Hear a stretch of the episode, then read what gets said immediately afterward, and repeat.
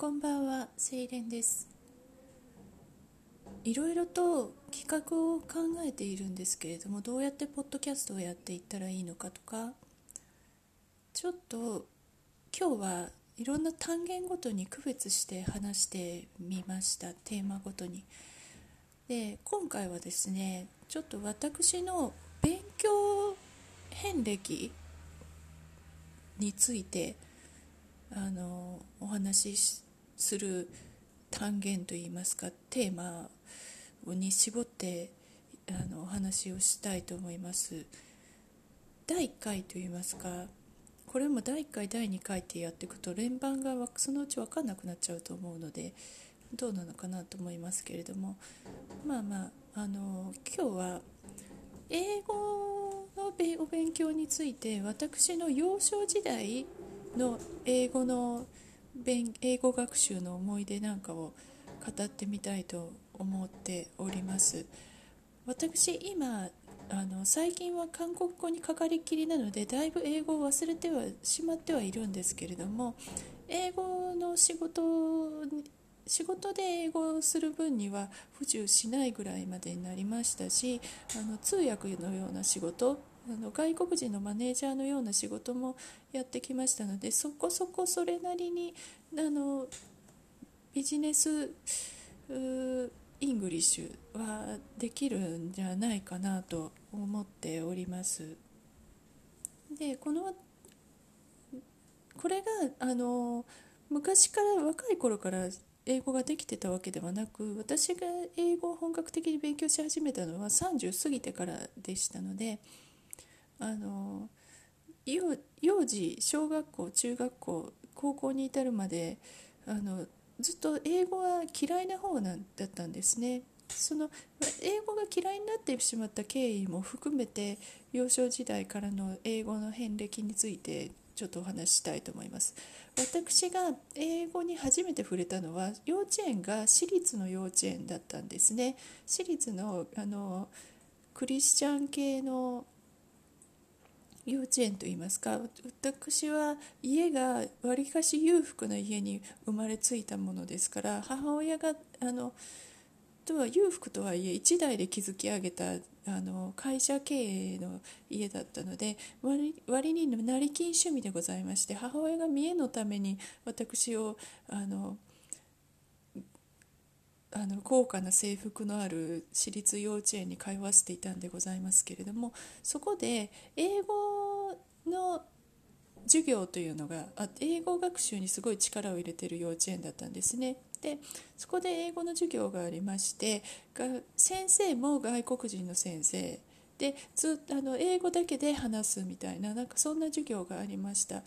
今でもね若干ねその時の思い出は残っておりましてどんな授業をしていたとかですね。あの一番一番覚えているのはあの数1,2,3,4をやる時にマトリョーシカってご存知ですかね？あの人形の中に人形が入って人形の中に人形が入るっていうそのマトリョーシカを使って数字を習ったんですけれども数字を習ったこと自体よりもマトリョーシカがすごい欲しくて欲しくてあのいいな欲しいなと思いながら眺めていたことをが思い出されますね。で幼稚園の頃から英語やってたんじゃんというふうに思われるかもしれませんけれども幼稚園時代の英語なんて全く全く覚えて心に残っておりませんでしたね。あの思うんですけれども幼稚園時代から英語を習わす必要なんて本当にあるのかなというふうに疑問に思ったりもしますね私の場合幼稚園時代に英語を習ったことが後々かえって不幸になったという部分もございます。はい、で幼稚園ではあの英語英語習っているってことは別に普通だったのでその時は意識しなかったんですけれども小学校に入ってからですねこれが悲惨でした。あの親の方は幼稚園時代に英語を習っていたのでそのその経験というかその知識をそのままやめてしまうのはもったいないということで私は小学校1年生からずっとあの英語塾に通わせていましたえ欧文社 LL 英語教室ですねあのそこに行ったんですけれどもまあ私はその LL 英語教室が嫌いで嫌いで嫌いで嫌いでもう嫌で嫌でしょうがなかったですね。あのとにかくつまらない授業がつまらない幼稚園の時はあのつまらないという気持ちはなくなく他の遊戯と同じで楽しんでやってたような気がするんですけれどもなあの何しろ内容があの面白くないと。であのまあ基本的な内容からやっていくんですけれども先生は日本人の先生だったような気がいたしますね。でまああの幼稚園の何の疑問もなく LL 英語教室に通っていたのはまあまあそれも良かったといたしましょう。もっと悲惨だったのはあの小学校の学校の先生にあの英語を習っているということでチクチクチクチクといじめられていたんですねあの先生にいじめられていたんですね。であのなんかであのくく2年生の時かな。九九を覚えるっていう時期の時に九九が私があの覚え覚えてちゃんと九九が暗唱できるまで帰れないっていうことがありましてであのなかなか覚えられなかったんですけれどもある日先その塾の時間に間に合わないっていうことであのおばあちゃんが私を迎えに来たんですね。でそうしたらあのかなりあの先生がご立腹でございまして翌日朝の会か、まあ、帰りの会か分かりませんけど私をみんなの前で立たせてですねあのお前は英語をしゃべ習いに行ってるんだから英語をしゃべってみろっていうふうにあの女の先生なんですけど言われて、まあ、そんなふうに今日あの高圧的に言われたら小学校12年2年生の子なんて声も出なくなるじゃないですか。でそれで喋れずにいると「ほら見てみろこんな風に英語に習ってたって一言も喋れないんだから喋ってあの習ったってしょうがないんだ」みたいな感じに晒し者にされましたね。でとにかく英語塾に行くことが悪いことだみたいな風潮の頃でしたもんね昭和の頃今思うと大変な問題だったと思うんですけどあの頃は平気でそういうことがありましたねでさらに英語をを習っているということは悪いことなんだとか思って先生には嫌われるしねろくなことがないというふうに思ってました。で英語なんですけど英語の発音がうまいとあの男子にからかわれるなので英語の塾の間でもできるだけ下手に英語を発音するっていうよくわからない現象が起こっておりましたね。それってあの今も若干あるそうなんですけれどももうこうして本当に英語が嫌いで嫌いででさらに小学校4年生ぐらいになると文法のあの授業が始まりましてあの英語塾の方で。もうそれも嫌で嫌で。でとにかく英語なんて必要はない。日本に住んでいる限り必要はないんだっていうふうに思いまして。もう英語は絶対的に嫌い。あの習いたくないということでなんとかやめる方法はないかと思ってサボったりあの先生にあの英語塾の先生に反抗的な態度をとったりしてあの無理やりやめましたね。今にして思うと本当に親に申し訳ないことをしたと思っているんですけれども親は私が小学校でそのような目に遭っていることを知りませんでしたからね。親にも言えませんので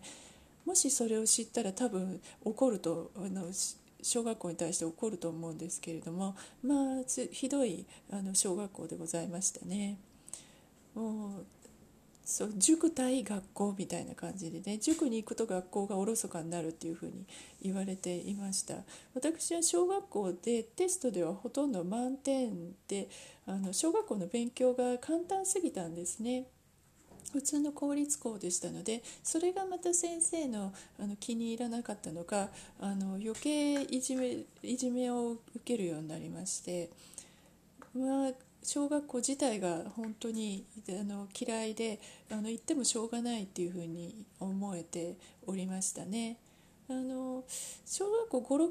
った時にあの6年の時の担当担任の先生が割にいい先生だったのであの救われた部分もありましたけれども体育の先生だったんですね。で私は体育がすごいその時苦手だったのであの体体育なんか出なくても勉強さえできてればいいやっていうふうに思ってたんですがその体育の先生はそれは違うぞということであのいろいろ私を無理やり走らせたりあのねあのさしておりましてそれはそれで体罰かなと思ったんですけれども、まあ、何にせよちょっとね悲惨なあの小学時代でございましたねそれもこれも全部あの英語のせいだというふうに思っておりましたね。で私はこの公立の小学校にいることが悪いことなんだと思ってあの私立に行けばあのこの中から抜け出せると思ってあの私立の中学校を受験することになりました。で親から言われたのか自分から言ったのか分かりませんけれどもあの通っていた学習塾の方で成績が割に良かったものですから先生にあの塾の先生に勧められて中学受験をあの目指したんだと思います。でそれで中学受験に向けてあの勉強するようになりましたけれども中学受験の塾は本当に楽しかったあの塾で勉強するして成績がいいっていうことが正義な世界っていうのはとても楽しかったですねあの小学校に行くとあの成績が全てじゃないという理由で不当ないじめを受けておりなぜ私は怒る先生に怒られるのかよく分からなかったんですけど多分生意気だったんでしょうね。であの英語は嫌いだったんですけれども勉強の方は楽しかったので私は中学は私立に進むことになりました。ということで今日は私の私の不遇な小幼稚園小学校時代の英語をあの体験のお話をいたしました、まあ、この子続きますのでよかったらまた聞いてくださいね、うん、なかなかにちょっとね喋っていて怒りが湧いてきました。はい。ではあ